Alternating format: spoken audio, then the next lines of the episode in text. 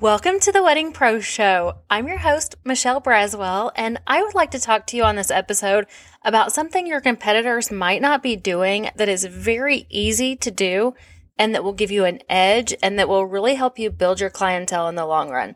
Something that I hear over and over and over from couples that's one of their major struggles is getting responses back from their vendors. Let me just tell you a quick story. My daughter Lauryn got married about a year and a half ago.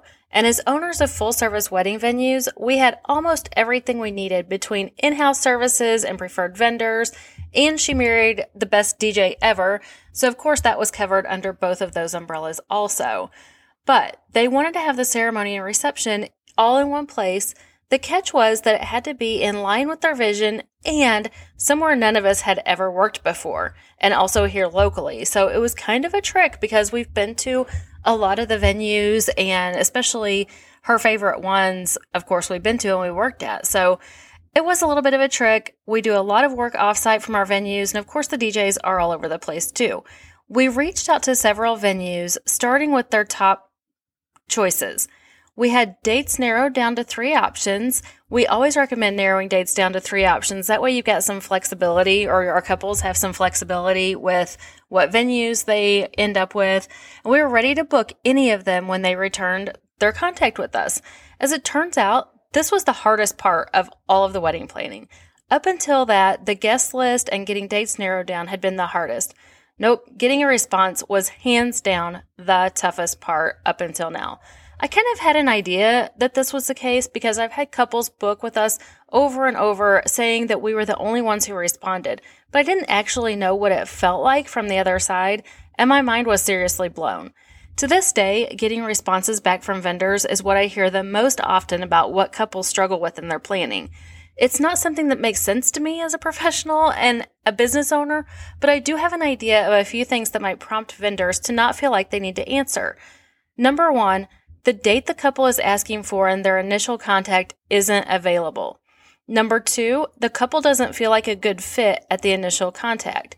And number three, either we're really super busy and we just innocently miss it, or filters make the contacts get missed, like our email filters or our messenger or Instagram DM filters. This leaves a door swinging wide open to get ahead of your competitors by doing the simplest thing responding to every single inquiry. Even if your date is booked, responding to those is so important.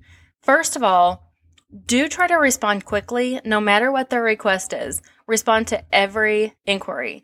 Get ahead of your competitors that do respond. A lot of vendors, of course, do respond, but if you respond quickly, then you're automatically ahead. So, number one, if the date is not available, reply back anyway. The couple may be flexible and even more flexible than they appear, or you might be able to refer them to someone else in your network who you've partnered up with. They will do the same for you when a couple comes to them and they're booked.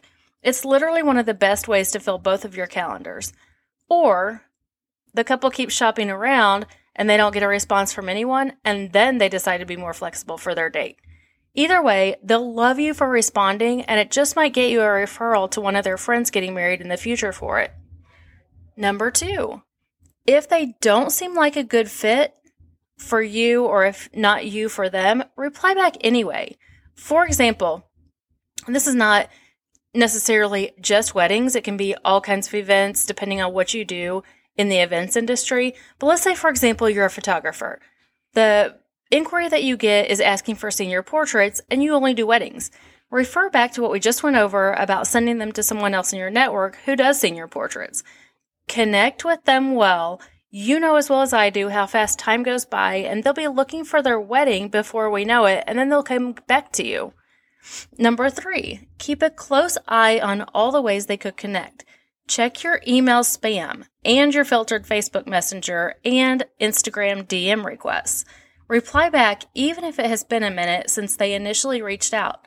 Just be honest with them. You never know, they might still be looking, especially knowing that so many never respond and maybe aren't looking in these places for their inquiries either. They might not be checking their spam, just like you might not be checking your spam. So it's an easy place to find some inquiries that you might not even know are there. And then, as always, we've got a hot tip to end with. Our hot tip is to follow up. As we know, couples are equally guilty of not responding. Keep following up until they either tell you to stop or that they've gone in another direction. Of course, be cool about it and send them that last follow up as kind of a release to them. Of course, I've got an awesome tool that goes right along with this. It's our bonus that teaches you how to get responses back to your communications with your couples, complete with an email template. You can get it by joining our VIP membership, the Vendor Circle. As a listener to this podcast, you get your first month for only $5 by using the code TRIAL5. It's all one, no spaces, TRIAL5 when you choose the monthly option at bridepath.com backslash yes. Thank you so, so much for being here with me today, as always, where we learn, grow, and connect together.